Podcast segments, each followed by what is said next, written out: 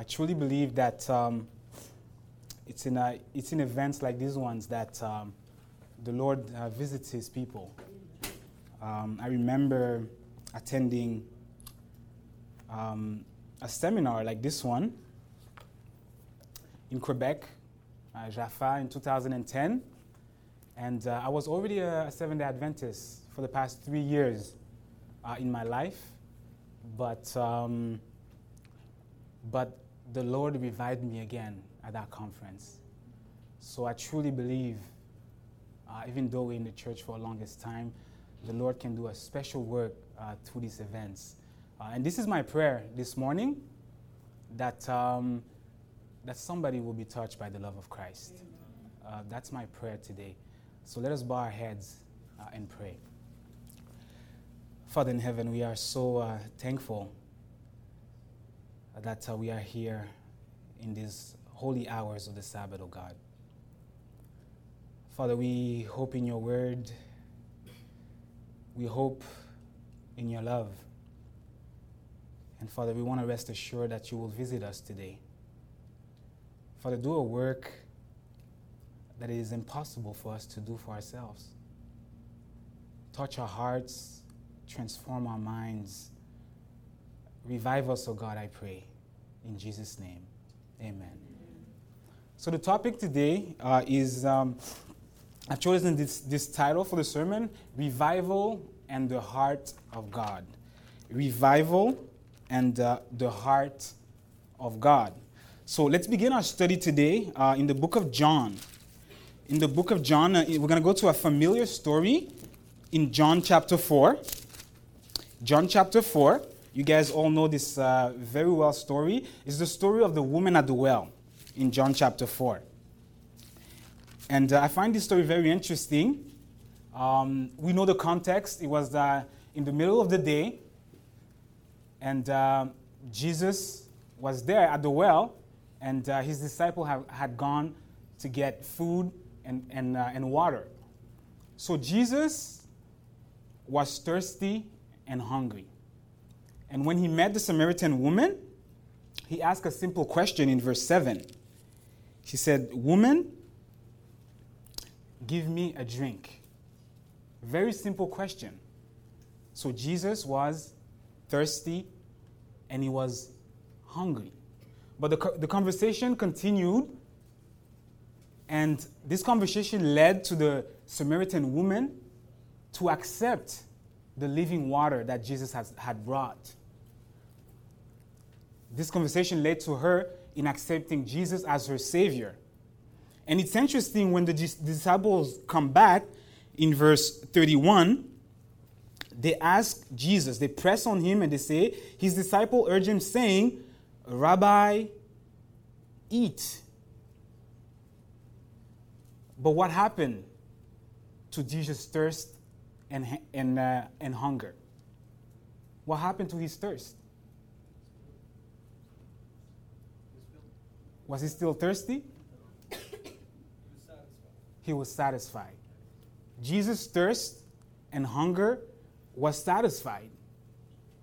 So we read when he replied to, the, to, to, um, to his disciple, My food is to do the will of him who sent me and to finish his work. If this encounter with the woman at the well did not happen, will Jesus still be thirsty? Will he still be hungry? What do you guys think? He will probably will still felt hungry and thirsty.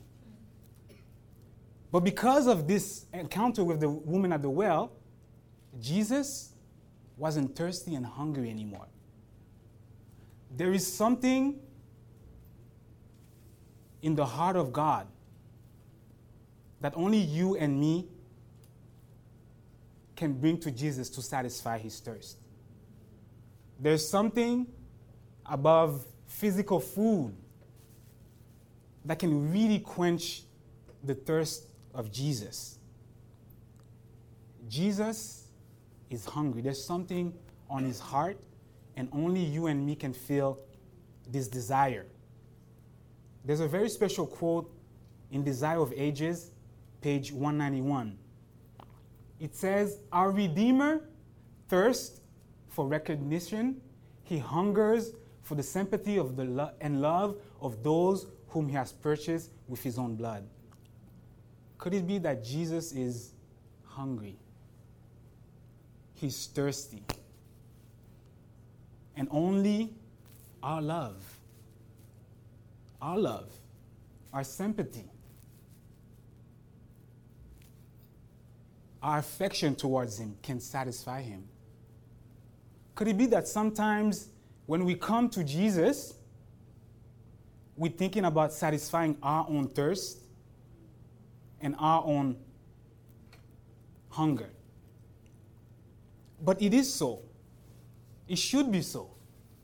Because this woman came to the well and she was satisfied. She came thirsty and she left satisfied.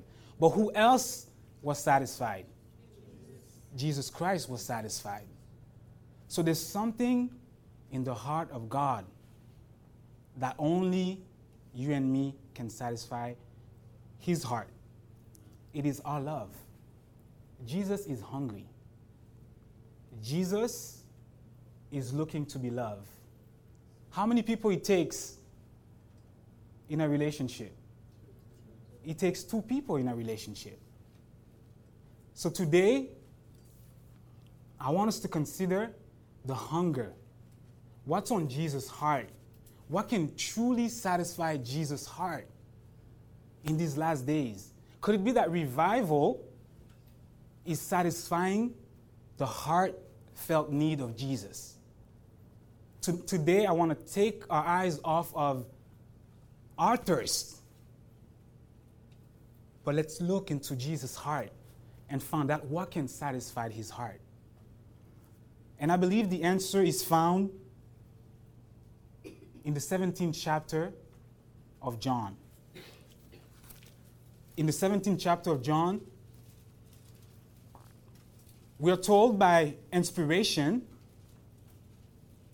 Before I did this, uh, this study, I found some books in Spirit of Prophecy I've never heard about.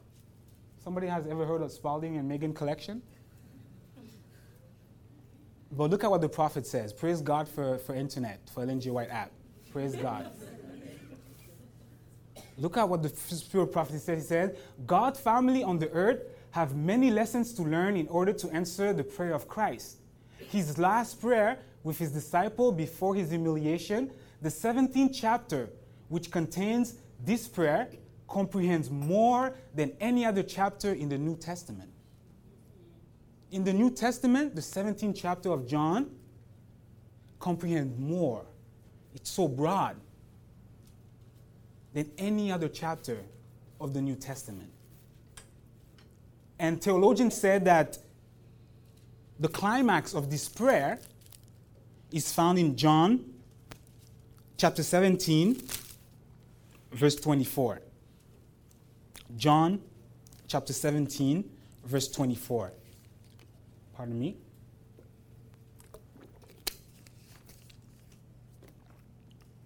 We read, Father, I desire that they also whom you have given me be with me where I am, that they may behold my glory which you have given me, for you loved me before the foundation of the world.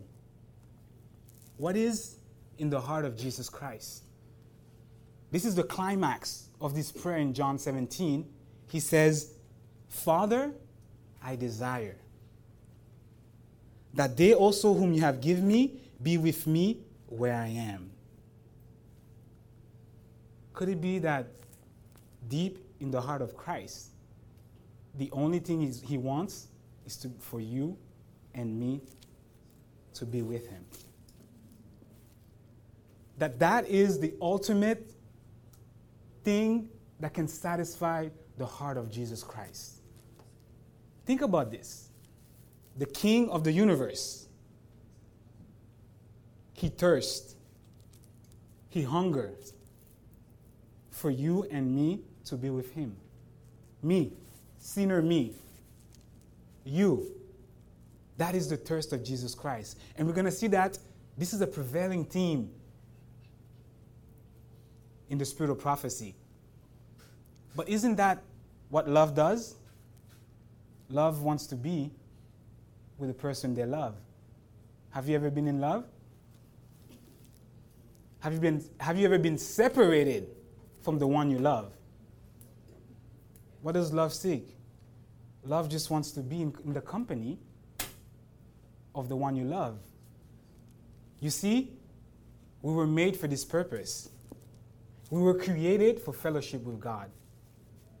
That was the original plan of God, just to be with Him. In the garden, He will come visit Adam and Eve and just talk to them, just be with them. I can imagine Adam picking something he has discovered, say, Look, God, and God just, He's happy about that. Could it be that that's what God wants? He just wants to be with us.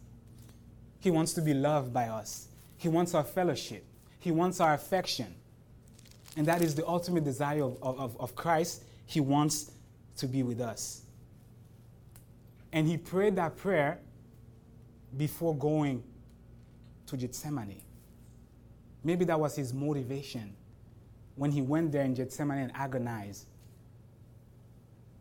and he went to the cross afterwards. And there on the cross, he thought about you, he thought about me. That if only if, if I die for these people, I'm going to give them a chance to, for them to be with me. And you know what? On that resurrection morning, on that Sunday morning, when Jesus resurrected, he had an interesting encounter with Mary. Let's go to John 20. John 20. We're looking to see to find out what's on Jesus' heart. What's on Jesus' heart? On that resurrection morning, John 20, verse 17, after the resurrection, Jesus said, John 20, 17, Do not cling to me, for I have not yet ascended to my Father, but go to my brethren and say to them, I'm ascending to my Father and your Father, to my God and your God. That morning, Jesus said he was going to heaven that morning, that Sunday morning. What for? For what purpose Jesus was going to heaven? He had something on his heart. And the spirit prophecy tells us what happened on that Sunday morning when he went to heaven. We read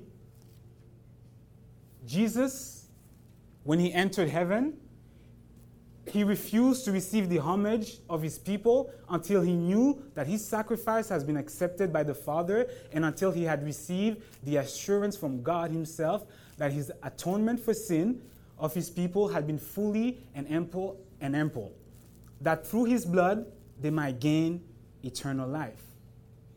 Jesus immediately ascended to heaven that morning and presented himself before the throne, showing the marks and shame and cruelty upon his, brow, his hands and feet.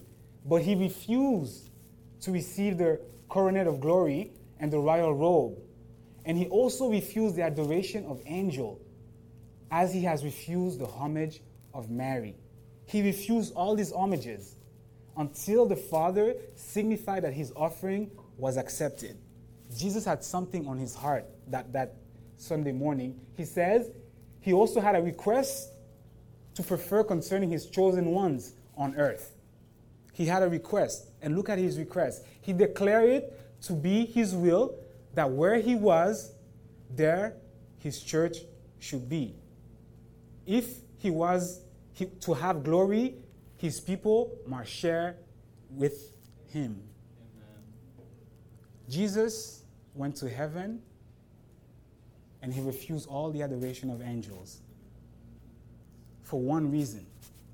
He had a request to make to his Father that you and me, that our place with him is assured, is guaranteed. Friends, we will be there. We will be there and the, the longing of Jesus is simply to be with us. That's, that's the only thing He wants. I desire. He desires to be with us. That is His ultimate desire. Think about it, friends. Me and you, we were created for this purpose. Jesus wants to fellowship with us. That's all He wants from us. Then He came back on earth, spent 40 days teaching His disciples. And then, after the 40 days, we know the story. He ascended back again to heaven. And this time, something special again happened in heaven. After the, those 40 days, he went back again, but this time, notice, I'm going to skip this. As he drew near to the city of God, the challenge is given by the escorts of angels. In Psalm 34, it says, the, the angels were shouting, Lift up your heads, all ye gates, and be ye lifted up, ye everlasting doors, and the king, the king of glory shall come in. Joyful, the awaiting sentinel respond, Who is this king of glory? Jesus, all the angels praising him, adoring him, and not only the angels. Then the portal of the city of God are wide open, and the angelic throne swept through the gates amid a burst of rapture of music. There is the throne, and around its rainbow of promise, sorry, sorry about that. And around the rainbow of promise, there are cherubims and seraphim, the commander of angels' hosts, the songs, the sons of God, the representative of the unfallen word are assembled. All are there to welcome the Redeemer. They are eager to celebrate his triumph and to glorify their King. The entire universe is represented the second time when Jesus goes back to heaven. Everybody is there.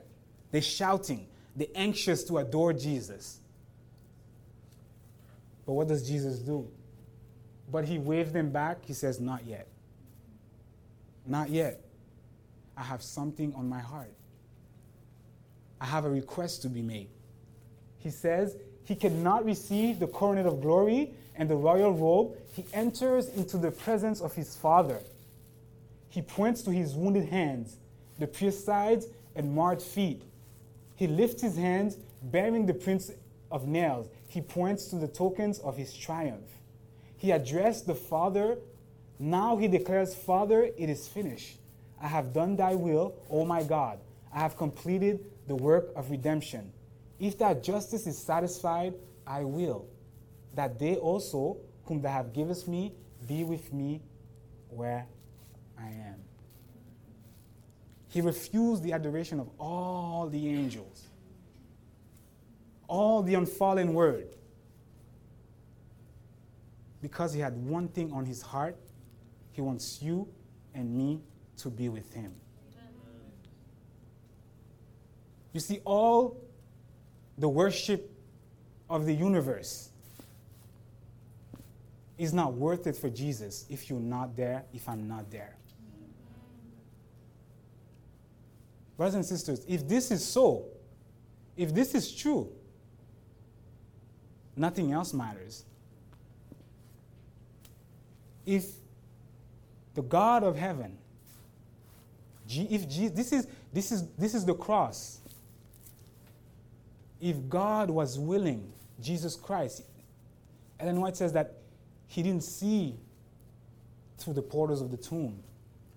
If Jesus was willing to be eternally separated, to take that plunge for you and me, to have a chance to be with Him. If this is so, nothing else matters. There's nothing else. There's nothing else that matters. Jesus' longing is for you and for me to be with Him. You see, we're told in Steps to Christ, page 100, that the relationship between the relationship between God and each soul are so distinct and full as though there were not another soul upon the earth to share his watch care. Not another soul for whom he gave his beloved Son. Not another soul. You see, there is a way. Every individual is so different. And there's a way Omar talks to God, prays to God, that it's only Omar. There is a place in the heart of God that only Omar can fill. Only Omar. There's a place where only me can feel. And God can pour out all his love into one person and still have enough love to give to everybody. This is the desire of God that where He is, there we must, we must be also. And you know what's interesting? We're approaching we're approaching the end of Earth's history. Jesus is about to come soon, very soon.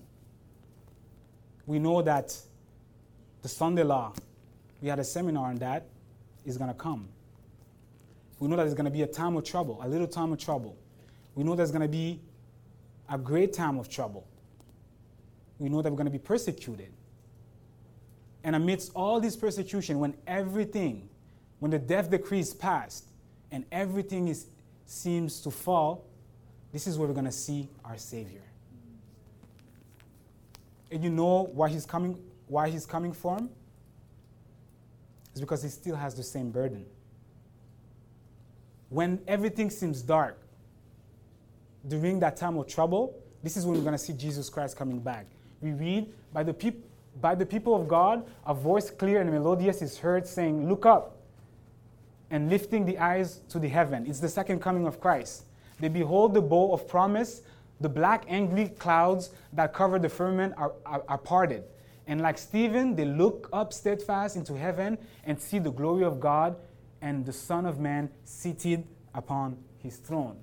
His divine form they discern, the marks of his humiliation, and from his lips they hear the request presented before his Father and the holy angel. I will that they also, whom they have given me, be with me where I am. So he prayed for us in Gethsemane that he wants to be with us. On Ascension Day, he made that request to the Father. When he's going to come back, he's going to say those same words I will. That where you are, I might be also. If this is so, brothers and sisters, really, there's nothing else that matters. Nothing else that matters.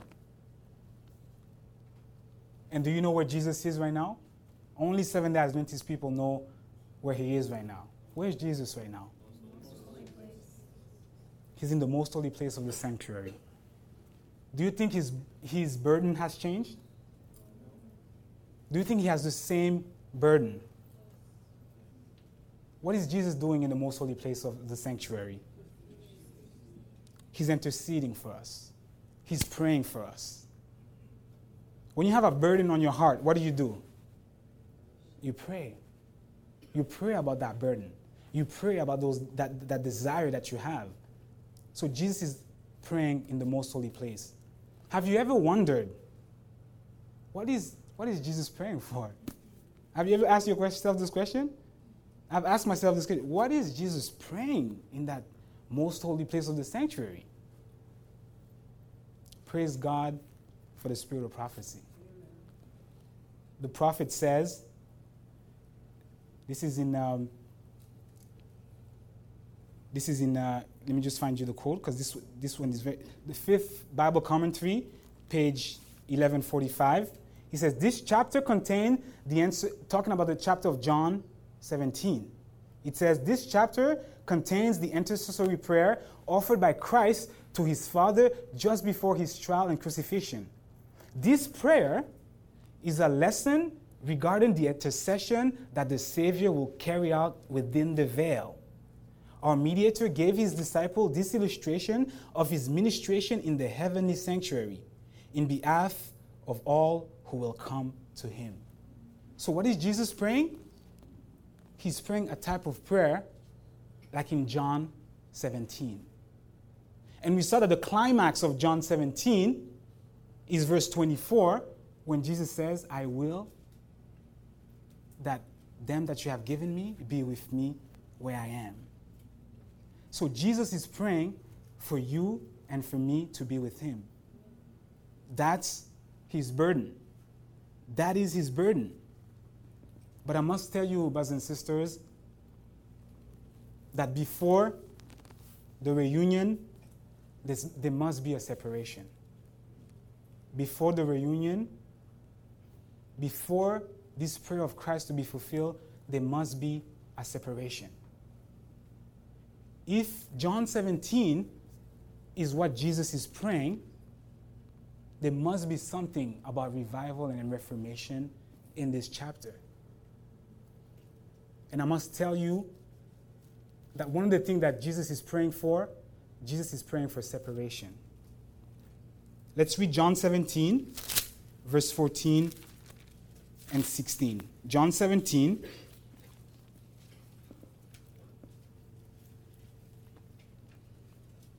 Verse 14 and 16. It's, I read, I have given them your word, and the word has hated them because they are not of the world, just as I'm not of the world.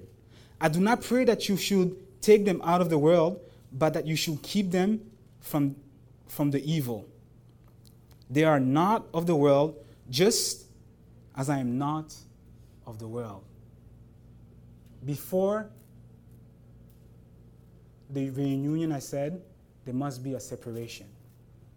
A separation from what? There must be a separation from the world. There must be a separation from the world. Jesus is praying for separation. And how are we to be separated? How are we to be separated?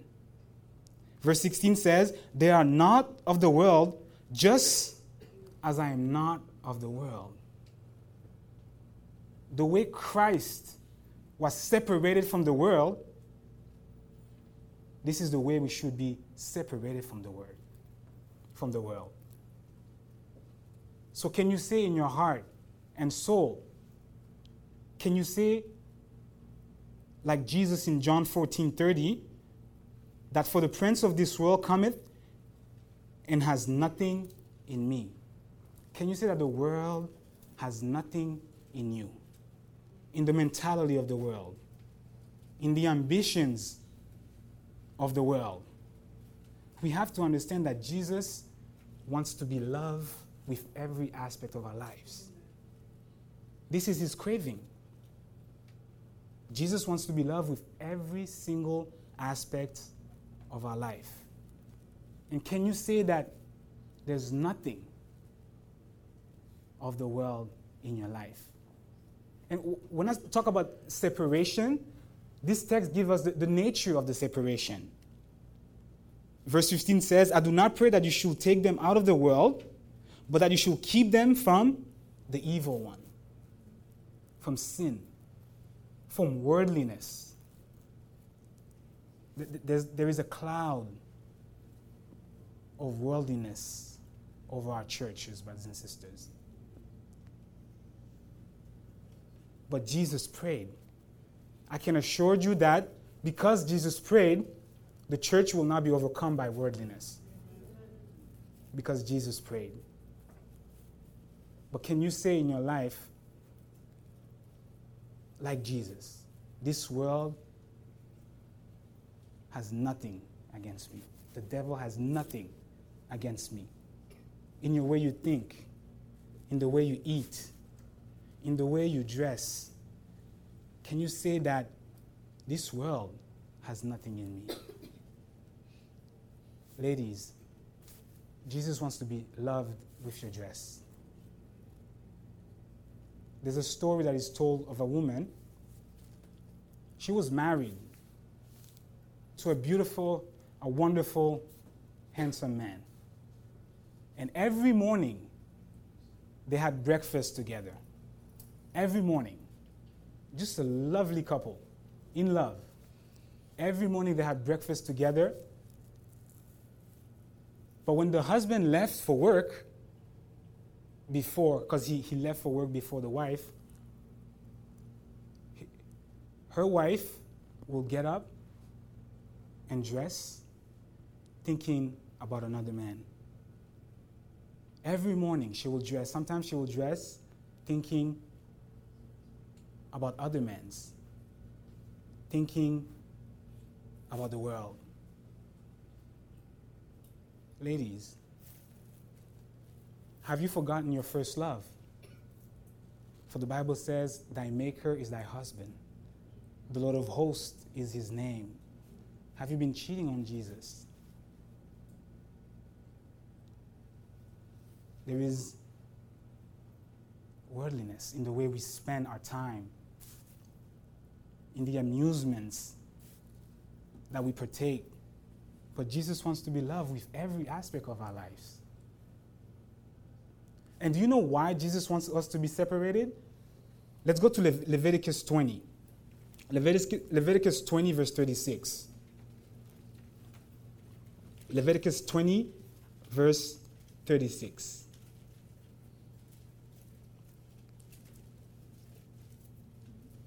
Leviticus 20, verse 36. For the same reason God separated the Israelites is the same reason why he wants us to be separated. Leviticus 20, 26, sorry. It says, And you shall be holy to me, for I am the Lord. Sorry, and you shall be holy to me, for I, the Lord, am holy, and have separated you from the peoples, that you should be. This is the reason why God wants us to be separated. That we should be wholly His. That is the reason. There's no other purpose. He wants to be with us. Jesus wants to be se- separate us from the mentality of this word so we shall be His completely. Jesus is not into sharing, He's a jealous God. That's the first commandment. You shall have no other gods before me. There's no competition for Jesus. And you must be wondering all these areas of my life, is Jesus really interested in all the areas of my life?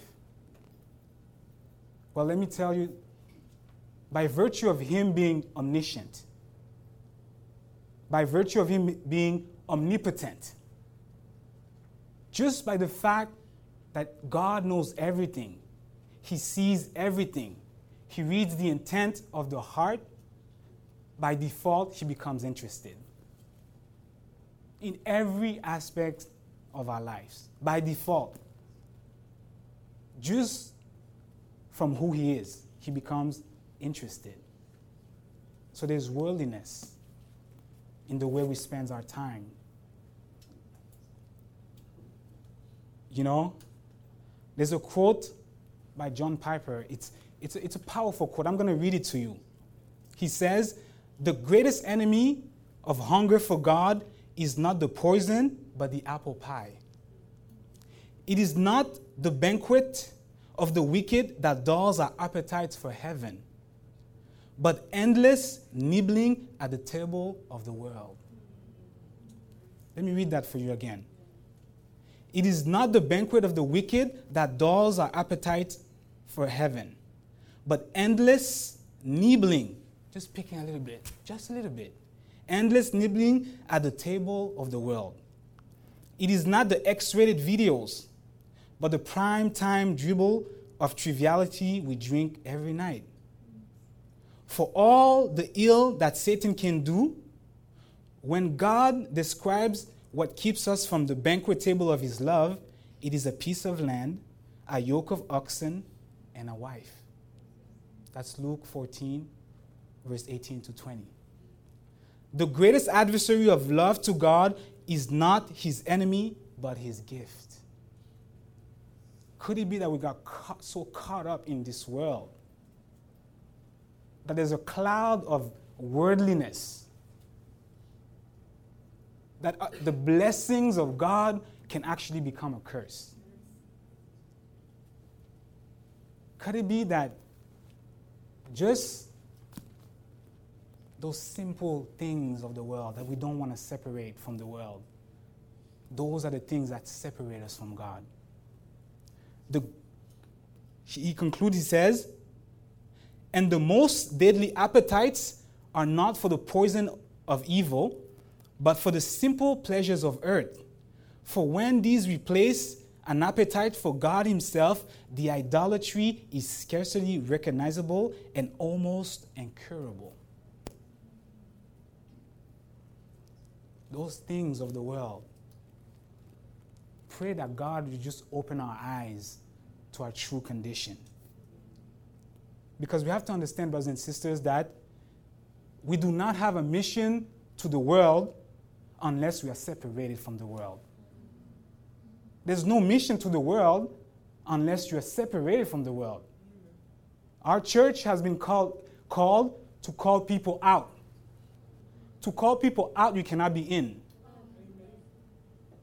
Before a reunion with God, there must be a separation with God, with the world, sorry. There's no mission. There's no mission unless we are separated from the world. And some of us think that by lowering, by lowering the standard, this is how we're going to reach the church. Do you know that God wants to elevate us to the point where we can be translated? But we lower the standard. God wants to elevate us, and we lower the standard. There is no mission to the world unless we are separated from the world. It's impossible. It's just impossible. Oh, praise God, Jesus is praying. Jesus is praying. Jesus is praying for separation. In the most holy place of the sanctuary, he's praying. He's praying for us. Praise God. What prayer of the Son that the Father will deny? Tell me, what prayer of the Son that the Father will deny? It's impossible. Jesus is praying for us. In that most holy place, he's praying for separation, total separation from the world, so we can be consecrated to the work. Read it just after talking about separation. Let's go back to John to John 17. He says, They are not of the world, just as I am not of the world. Sanctify them by your truth. Your word is truth. As you have sent me in the world, I also have sent them into the world. Did you get that? How are we to be sent in the world? As Jesus was sent in the world. How was Jesus sent in the world. The Father sent him with a possibility of no return. This is how Jesus wants to send us in the world. So, the standard of your ministry is not another ministry. The standard for your ministry is Jesus Christ. This has major implication. The standard for your commitment to the work of Christ is Jesus Christ. The same way Jesus was committed to his work, this is how we ought to be committed to the work. As you have sent me, so I have sent them. So the standard of devotion to the work of Christ is Jesus Christ. Unless the Holy Spirit falls on us, brothers and sisters, this is impossible. Unless there's power from above, this is impossible. Because the standard for ministry, for your ministry, for my campus ministry, for Mieux Vivre, for any of your implication, the standard is Jesus Christ. As you have sent me, so I send him. So Jesus is hungry, brothers and sisters. He hungers to be loved all those millions of people. Can you imagine the emptiness in the heart of, of Christ? If he longs to be loved, how many people hate him? The deep emptiness in Jesus' heart. So Jesus hungers in his heart. He wants us to be with you and with me. That is his, his desire. But we must be separated. We must be separated. And we must consecrate ourselves totally to his mission. And you know what's the problem? The problem is Laodicea. Let's go to Revelation chapter 3. Revelation chapter 3. Revelation 3.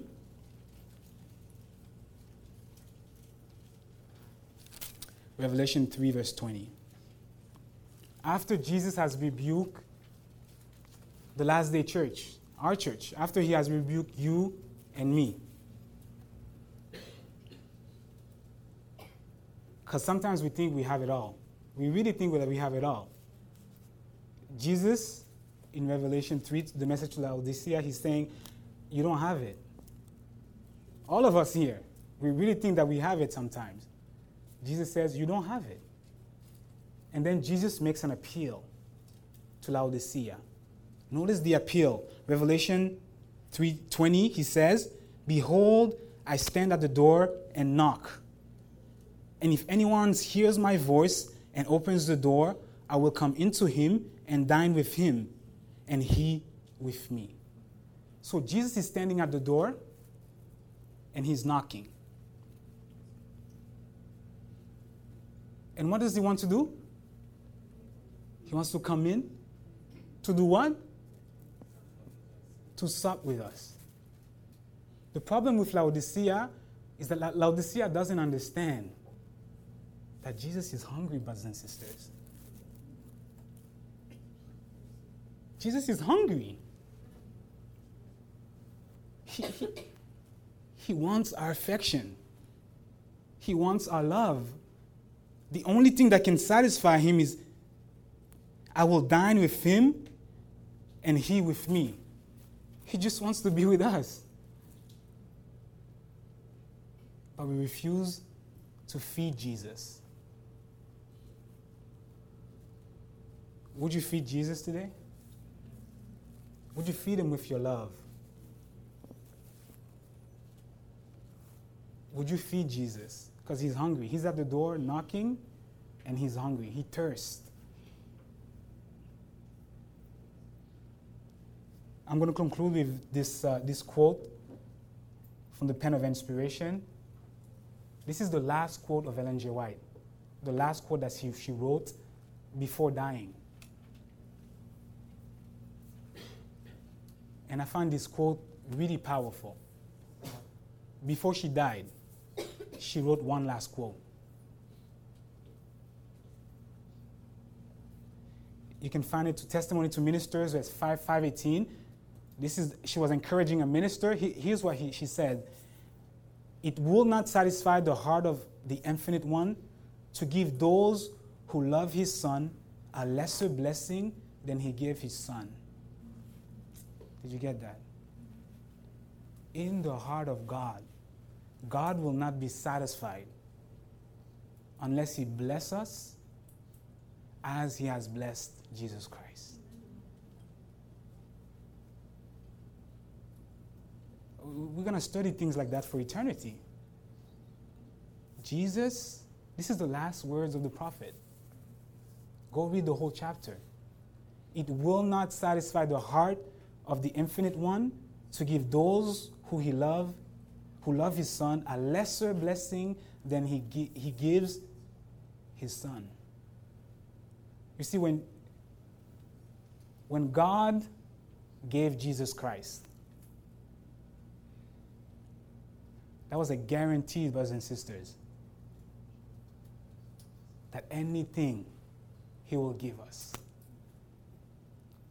We want the Holy Spirit. God is more than willing. His heart is not satisfied until his church. It's in Isaiah, I don't remember the quote. It says, For Zion's sake, I will not rest. God will not rest until he gives us a blessing, until he revives us for the sake of his kingdom, brothers and sisters. So the question is the appeal is very simple today. The appeal is very simple.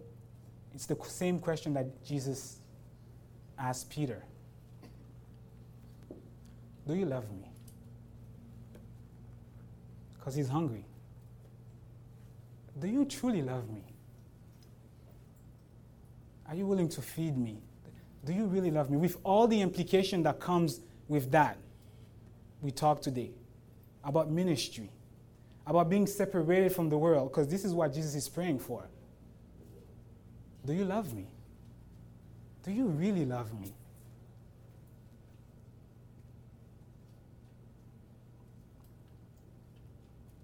This is the appeal today. Do you love me enough to be separated from the world? Do you love me enough to consecrate yourself wholly, to sacrifice, just as I have sacrificed for the sake of my kingdom? Do you love me like that? Because he's hungry. Do you love me like that? And my prayer is that we will answer the same way that Peter answered Lord, Lord, search my heart. Lord, you know, you, you know I love you. Do you love me like that? A lot of us have been um, nibbling at the table of the world. And maybe this weekend, God wants you to be separated from something very specific. because you love Him, because you want to feed Him.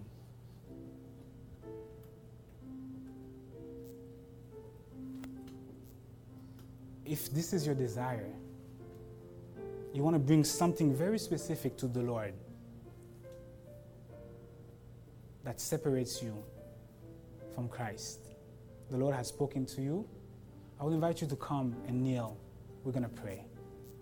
Is there something very specific that you say, Lord, I want to love you with this aspect of my life. I'll invite you to come forward and kneel.